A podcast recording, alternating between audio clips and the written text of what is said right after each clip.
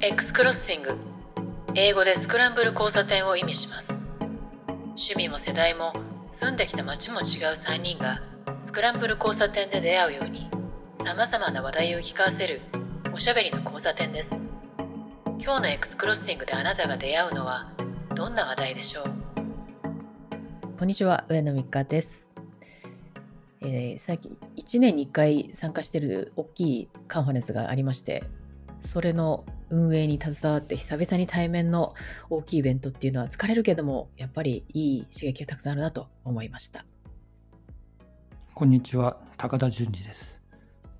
受けないな今回は。まあでも高田純次になりたいなとだいぶ前から思っていてまだまだ彼の域には達しておりませんが及川です。えー、ニューヨークから、えーと、お届けしております関です。えーと、普段はスタートアップへの投資、ベンチャー投資等をしております。冒頭でお話したカンファレンスなんですけど、あの年に1回やってるサイバーセキュリティのカンファレンスがあるんですね。で、日本初でやってて、世界各国から来るんですよ、スピーカーが。かつ、リサーチャーとスキュリティエンジニアとかいう、まあ、いわゆるこうガチンコの方たち対象なので、もうすっごいハードな内容なんですけど、聞いてるうちの半分、半分以上わからないんですけどね。でもその、まあ、今年もすごい面白い話がたくさんあって、やっぱり、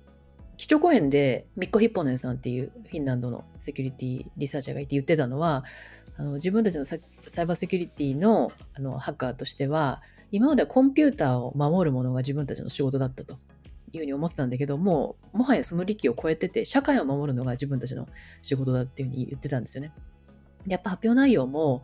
あの、一つこの、あの、モデムハッキングできましたとかそういうのじゃなくて、もう、例えば、あの、医師兼リサーチャーって人たちがいたんですよ。麻酔科医で。で、もう一人、二人いたんですけど、もう一人なんかのお医者さんで。で、かつ、あの、趣味でセキュリティハッキングとかをしていて、発表とかしてたんだけど、それが仕事になると思わない時代の方だったんで、医者になりましたっていう話で。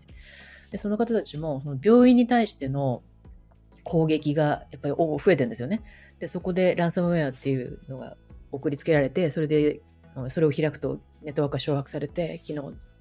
が停止するっていう。で、そうすると病院の機能が止まっていくと、本当に人命に関わってくるところだし、実際に亡くなってしまった例っていうのもたくさんあるみたいだし、でその社会のインフラとしての医療が止まる。で、それが例えばダムに行った時は水が止まる。発電所に行った時は電気が止まったらもう全て止まっちゃいますよね。っていうようなお話がやっぱりいっぱいあって、あインフラとすごく直結しているんで、社会を守るっていうのはその通りだなと思思うのと、あと安全なところが本当にないと。あの、便利になっていけばいくほど、電力とネットワークと技術で依存していけばいくほど、脆弱な社会とかインフラになっていくなっていうお話、なんかそういうのが根底につながってた気がして、すごく興味深かったですね、今年も。話がありました。まあ、で、で、でっかい、あの、徐々にでかくなっていってるカンファレンスで、コロナ前は1500人ぐらい来ているところだったんですけど、で、そのカンファレンスを運営するっていう意味でも、やっぱり、あの、オンラインと対面っていうのは全然違うなっていうのもありますし、ハイブリッドももちろん便利なんですけど、その各チームが動かしていくっていうイベントとしての運営の面もですね、久々に対面でやるっていうのを痛感して、大変さも感じつつ、あの世界各国から人が来てっていうのがすごくあの刺激があるし、対面で得る情報とか、ネットワーキングっていうのは違うので、面白かったなって。コロナの時って一回オンラインでやったじゃないですか、そのカンファレンス。オンライン。のみじゃないけど、なんかほぼオンラインで。で、あの時って無料で見れたっていう時があったと思って、うん、ありますね。だから今思って、こう、今年もやってるの見て、いくらぐらいになったんだろうなと思って見て、いや、なんか、あれを無料で見れた。それもなんか、並行、並行してやっているやつとかもバンバン見れたし、なんかすごいあの、コロナの時に、ね、わざわざ日本に行かなくても無料でいろんなやつを見放題っていうのはなんか、ある意味、僕らにとってみるとすごいいい体験ですごい見てよかったなと、今になって思いましたけどね。あれは本当に、あの、2020年の時ね、無料でやったんですけど、六本木のスタジオでやったんですよ。もう本当に大変、一番大変ったんですよね。なんかネットの、えー、もちろんつなぐのはズームだったりいろんなものだってするんですけど、よくあるウェビナー的になんですけど、やってる方からすると、本当テレビのブロードキャストみたいなもんなんで、いや、めちゃめちゃ大変、オンラインで。そその時の裏話としては、あのある、えー、講演が1個ぶっ飛んだんですよ。で、始まる数分前になっても、スピーカーが来ないと。で、その方は、確かにイタリアの方、で、日本のお昼ですけど、イタリアだと朝6時だったか5時だったかの時間なんですね。で、オンラインでもちろん入るんですけど。で、あの、スピーカーが来ねえみたいな話になってて、私運営では、あの、えー、司会をやるので、で、突然、あの、この公演中止になりましたみたいなのが来て、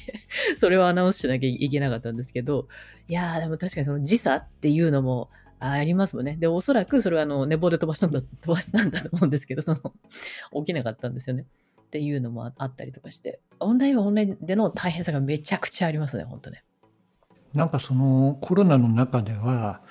今後世界はハイブリッドになるだろうっていうふうに言うことも多く、こういったイベントとかもリアルだけに回帰することはなく、基本はハイブリッドでオンライン開催も併設され、オンラインでも見れるようになるっていうふうに予測されていたけれど、もうすでに今年リアルだけのイベントもたくさん出てきているんで、その時の予測は当たってなかったなというふうには思いますね。今年そのセキュリティコードブルーって言うんですけど、そのコードブルーもハイブリッドじゃなくしたんですよ、今年。で、その、あの参加費がすごい高いので、そこに払うだけの、もちろん、テイクアウェイズというか、あの情報としてももちろん濃密なものもあるんですけど、そこに集まって、みんながあのセキュリティリサーチャー同士、エンジニア同士、えー、コミュニケーションする。でそこで若い、えー、エンジニアたちにも会える、学生にも会える、いろんなスポンサーにも会えるっていうところをあの価値としても見てもらうっていうので対面にしてたんですけど、でもそれでもやっぱ満足度はすごく高くなるんですよね。で運営側の負担というのもあるし、まあ、いろんな要素が絡みつつ、対面だけっていうのも、それもなんか納得できる感じはすごくありますね。やっぱりハイブリッドやろうと思うと、その運営の大変さはやっぱり半端ないじゃないですか。半端ないですね。本当に。だからやっぱり今こう、一方でその僕とかもリモートにいて、日本に、コロナ前って日本に来た時にじゃあ講演してくださいねって言われることは多いんですけど、そうするとね、短い期間にやんなきゃいけないからあんまりどうかなと思ってて、それがコロナになってリモートでも OK になったじゃないですか。だから逆に今とかでもこっちからリモートでやりますって言うと、もうリモートオンリーでやるんだったらリモートオンリーでやりましょうと。来るんだったらリアルだけでやりましょう。 in person だけでやりましょうみたいな感じになって、で、ハイブリッドはやっぱりちょっとめんどくさいし、いろいろね、両方のオーディエンスの人のこう、バランスも取らなきゃいけないし、片方が聞こえて片方が聞こえないとかもいろいろ大変だから、もう別、やるんだったら2回やりましょうみたいなことになったりとかもするんで、結果的に両方あるけど、両方を同時にやるハイブリッドっていうのはなんか、あの、思いのほか手間がかかるからやらない。逆に言うとなんかそれをすごい簡単にできるような施設とか仕組みとか、ね、サービスとかあったりすると、もっと、あの、 in person のやつを、こう、ハイブリッドにできるのかなとはちょっと思いましたけどね。ああ、そうかもしれないですね。やっぱりこのオンラインってイベントに限らず、情報の非対称性が生まれるんですよね。オンラインじゃない、ハイブリッドです。で、全部がオンラインならば、もしかしたら、そのイベントの体験っていうのは質として悪化する傾向あるかもしれないけれども、全員が悪化している状態になるわけです。機材とかがまあ同じだっていうのを前提とするならば。で、その悪化した状態をできるだけオンラインにおいても、こう、改善するっていう努力はなされ、まあかなりのとこまで行ったと思うんですよ。ただ、やっぱりリアルとオンラインっていうものが共存する状況においては、どうしても情報の非対称性が生まれ、リアルの方を優先せざるを得なくなる。だここが完全に同等に扱わなくていいならば、ハイブリッドっていうのは今でもあり得るし、今後もあり得るんだと思うんですよね。なので、ハイブリッドの人は、もしかしたらリアルに比べると、いろいろと体験は悪化するかもしれないし、もしくはそれを補う別の体験をオンラインならでは作るかもしれないが、リアルで正直やっぱりすごい難しいの。席隣同士になっている人が、例えばイベントを見てて、ここいいねっていうふうにこそこそって話したりだとか、その場だけでわっとなんかわかんないけど盛り上がったりするものを、それをすべてオンラインの方に、で、同等の体験を生み出そうとすることは不可能なわけで、と考えたときに、そこにプライマリーと、まあ、セカンダリーという形で、どちらを優遇するかっていうことが明確に示されているんだったら、今後もハイブリッドっていうのはあり得るとは思うんだけれども、まあ、ただそこまでしてやる価値があるかとか、特にリアルタイムでやる必要があるかっていうことを考えたときに、まあ、そこはかなり疑問になってきているんじゃないかなと思いますね。運営側もね、ハイブリッドすごい大変ってって話さっ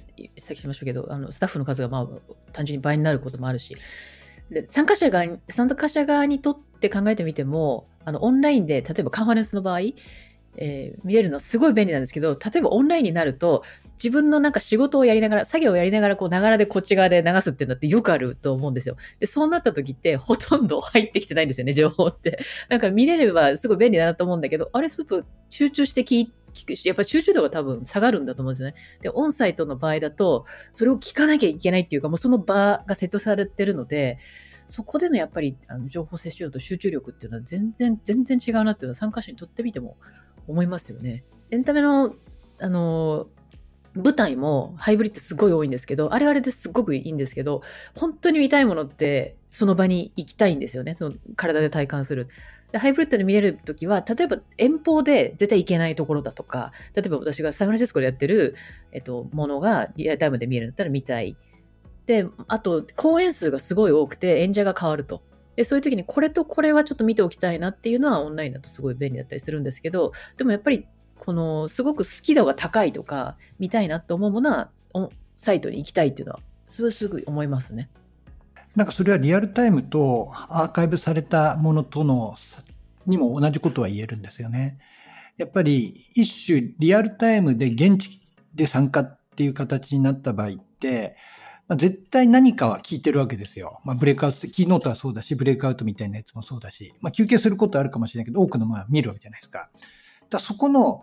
セッションルームに入った瞬間、嫌でも聞かなきゃいけない状態に、まあ内職してる人もいるけれども、基本的には、あの、ミカさん言われたみたいに、そこに対する没入感は違うわけですよね。これってある程度強制された環境になっている方が望ましいというふうにも思うんですよ。だこれってもう単純に私、映画とか見るときに、この映画、映画館じゃなかったら、多分最初の5分で俺はやめてるなと思う映画なんですね。でも映画館5分で抜けることはほぼしなくて、まあ、もしかしてつまんなかったら、これはそれで失敗だったなと思えばいいから、最後まで1時間半とか2時間とかって見るじゃないですか。そうすると、5分目までは、うーんと思ってたものが、10分目、15分目からめっちゃ面白くなることってあると思うんですよね。それやっぱり一種強制されそこに閉じ込められ、見ざるを得ない状況になってるから、初めて味わえる体験だと思うんですよ。それセッションでも同じで、いつか見れるは絶対見ないんですよ。本当に見ざるを得ないっていうものじゃない限り、これ、ちょっともしかしたら面白いから見とこうかなって思うような、ウォッチリストに入れてるやつって、ウォッチリストがどんどん肥大化するだけで見ないんですよね。これやっぱリアルの良さだなと思いますね。そうですね。だから同じこうオフライン、オンラインでも、こういう状況だと、ほら僕は他のことあんまりしづらいじゃないですか。この3人とかで。だから、ある程度、こうエンゲージメントがある状況だと大丈夫なんでしょうけど、特に Zoom とかでウェビナーみたいなやつがあるじゃないですか。そうするともう、お客さんから来るのはあのチャットだけみたいなやつになると、この前もやったんですけど、こっち夜、夜、夜に、日本の朝とかに講演して、なんか200人ぐらい入ってるんですけど、果たして何人聞いてるのかわからないじゃないですか、喋っててもずっと。要するに、画面にも出てこないし、こう質問、質問もなんかこう、チャットにカチャカチャって書かれるみたいになっちゃうと、だからこれ本当に話してて聞いてる人いるのかなって途中ですごい不安になりながら話すみたいなのが続いて、だからこう、ウェビナー形式でもいいけど、少なくても全員の顔表示は、あの、必須にしてくださいとか、なんかそういう逆にモードがあった方が、あの、演者としてはやりやすいなと思うんですよね。要するに演者はほら、自分の、なんかパワポだけ映ってて、向こう側と全部カメラオフになったりすると、ね、で、日本の朝とこっち夜なんで、真っ暗な中一人でこうここれつけて、ずっと画面に向かって喋ってるんですよね。と、だからすごい途中でふっと、あれ俺これ何してんだろうって、実は思う時は2回ぐらいあったり、昨日とか、一昨日とかもあって、で、なんかその時間にちょっと冷めたりするんですよね。つまり自分で思ったところでバー喋ってて、普通だったら、ね、こういうやつだとツッコミとかいろいろ入るじゃないですか。そので、ツッコミがなくても、今みたいに、例えば、うなずいてくれるとかでもいいわけなんですけど、それも何にもなくて、で、実際よくあるのが、それで、実はすいません、5分前から切れてましたみたいなこともあるわけじゃないですか、たまにね。だから、そういうのを考えると、なんかこう、やっぱり、そ、そういったちょっとした細かいことでもいいからやってくれると話しやすいのに、やっぱりそれがないっていうのはやっぱりこう効率を求めて、ね、非対称になって、こう、実際にはみんなのエンゲージメントが低いみたいなこともちょっと起きたりするんだろうなっていうのをちょっと思いますよね。だから私はなんかオンラインで研修やったり講演やったりするときは、えーできるだけあのカメラオンにして顔出してくださいと。で、そこで皆さんがこううなずいてたりとかのを見て、で、リアクションを見て、やっぱりなんか話のスピードを変えたり、内容を変えたりっていうこともありますからっていうのをお願いしたり、あとはまあその会社さんが許すならば、チャットにどんどん質問だとか、さらには感想とかを書き込んでくださいっていうふうにお願いすることはあります。で、それ見て、まあ、ちょっと見る余裕がない時もあるけれども、少なくとも、まあ、エンゲージメントっていう意味では、そこでなんかわちゃわちゃしてる方が確実に興味関心持ってくれてるなっていうのはわかる。でもある時、チャット欄で僕はその講演で話すのに夢中になってて、あの、しばらく経ってからしか気づかなかったんですけど、なんか大喜利状態になってることがあって、主催者がカンカン、カンカンになってたと。及川さんだから許されるけど、これはダメだろうと、みたいな感じになって。え笑いが提供できてることじゃないですか。まあ僕はあのエンターテインメントです僕は全然いいんですけれど。ねえーまあ、あまあ、ありますよね、それね。あのね、ちょちょっとそれる、それるんですけど、今回のこのコードブルーでやって、私、まあ、ほ本来はマーケとかプロダクトマネージャーとかややるやってるんですけど、仕事はやってるんですけど、このカンファレンスはずっと10年以上司会をやってるんですよ。あのメイントラックの司会なんですけど。で、その司会をやるときに、もちろん日本語でアナウンスなんですけど、国際アナカンファレンスなんで、英語のアナウンスも入れるんですね。というのは、英語話者の方たちは、あの、同日訳レシーバーあるんですけど、それをつけないことのがもう本当に多いんで、講演が英語でされるのが多いから。で、そうすると、アナウンスしても、日本語で言ってもわかんないわけですよね。なんで、英語アナウンスをつけるんですけど、で、その時に今まで本当に苦労してたんですよ。あの、ちゃんと伝わる自然な英語で、で、かつ、あの、しっかりした表現っていうのを、あの、チームの中にネイティブな人とかバイリンガルの人がいるんで、その人たちにチェックしながら最初は作ってたんですね。だから、あの、こういうアナウンス入れてとかって、これ言った方がいいなって思った時って、対応がすごいできなかったんですね。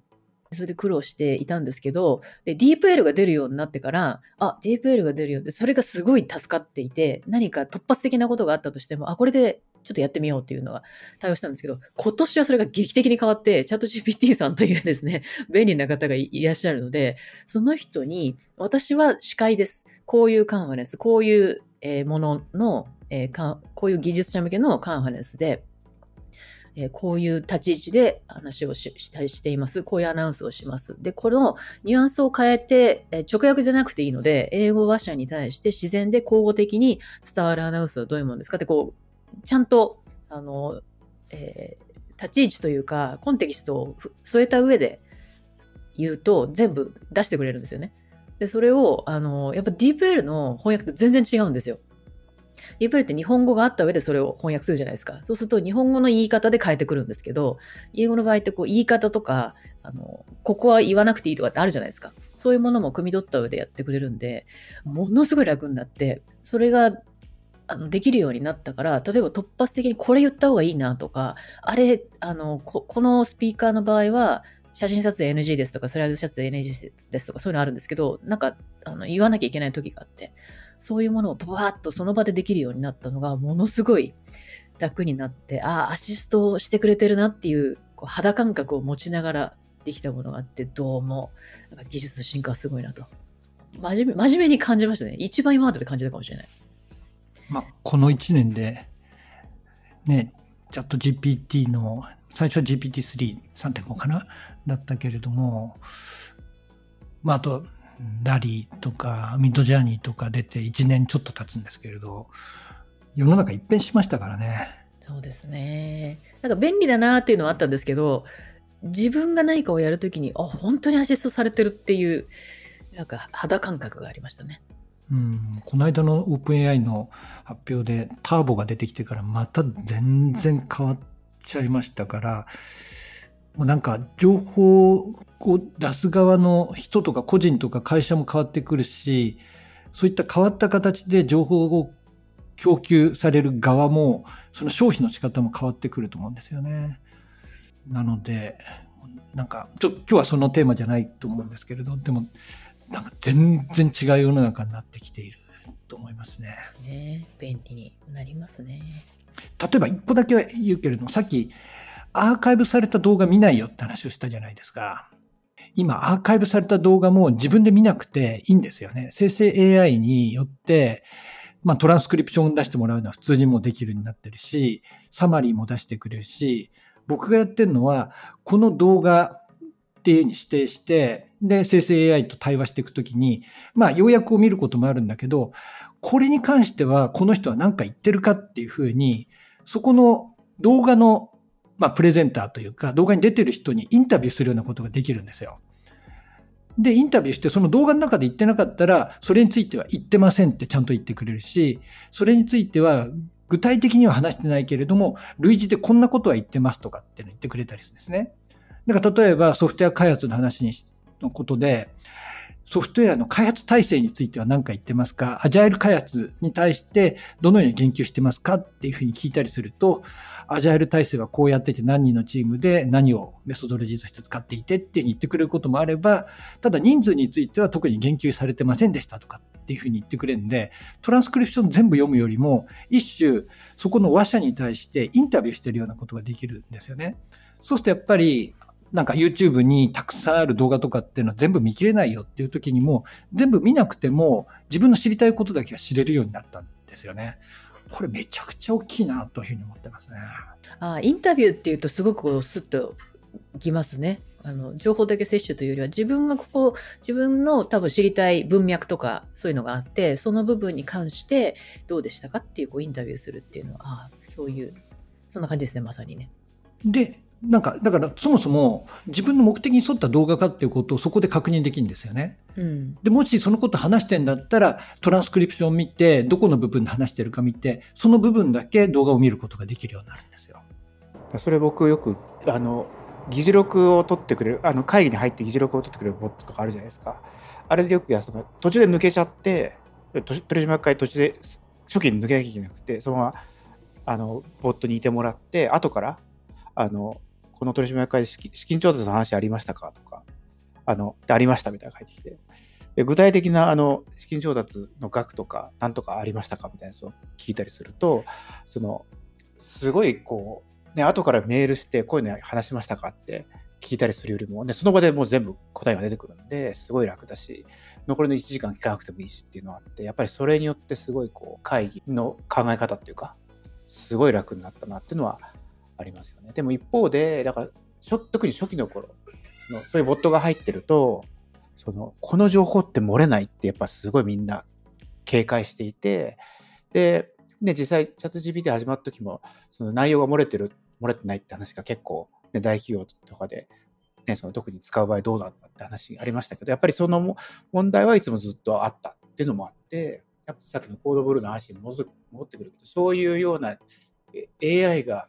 過度に情報を摂取している状況っていうのは、なんか、あの、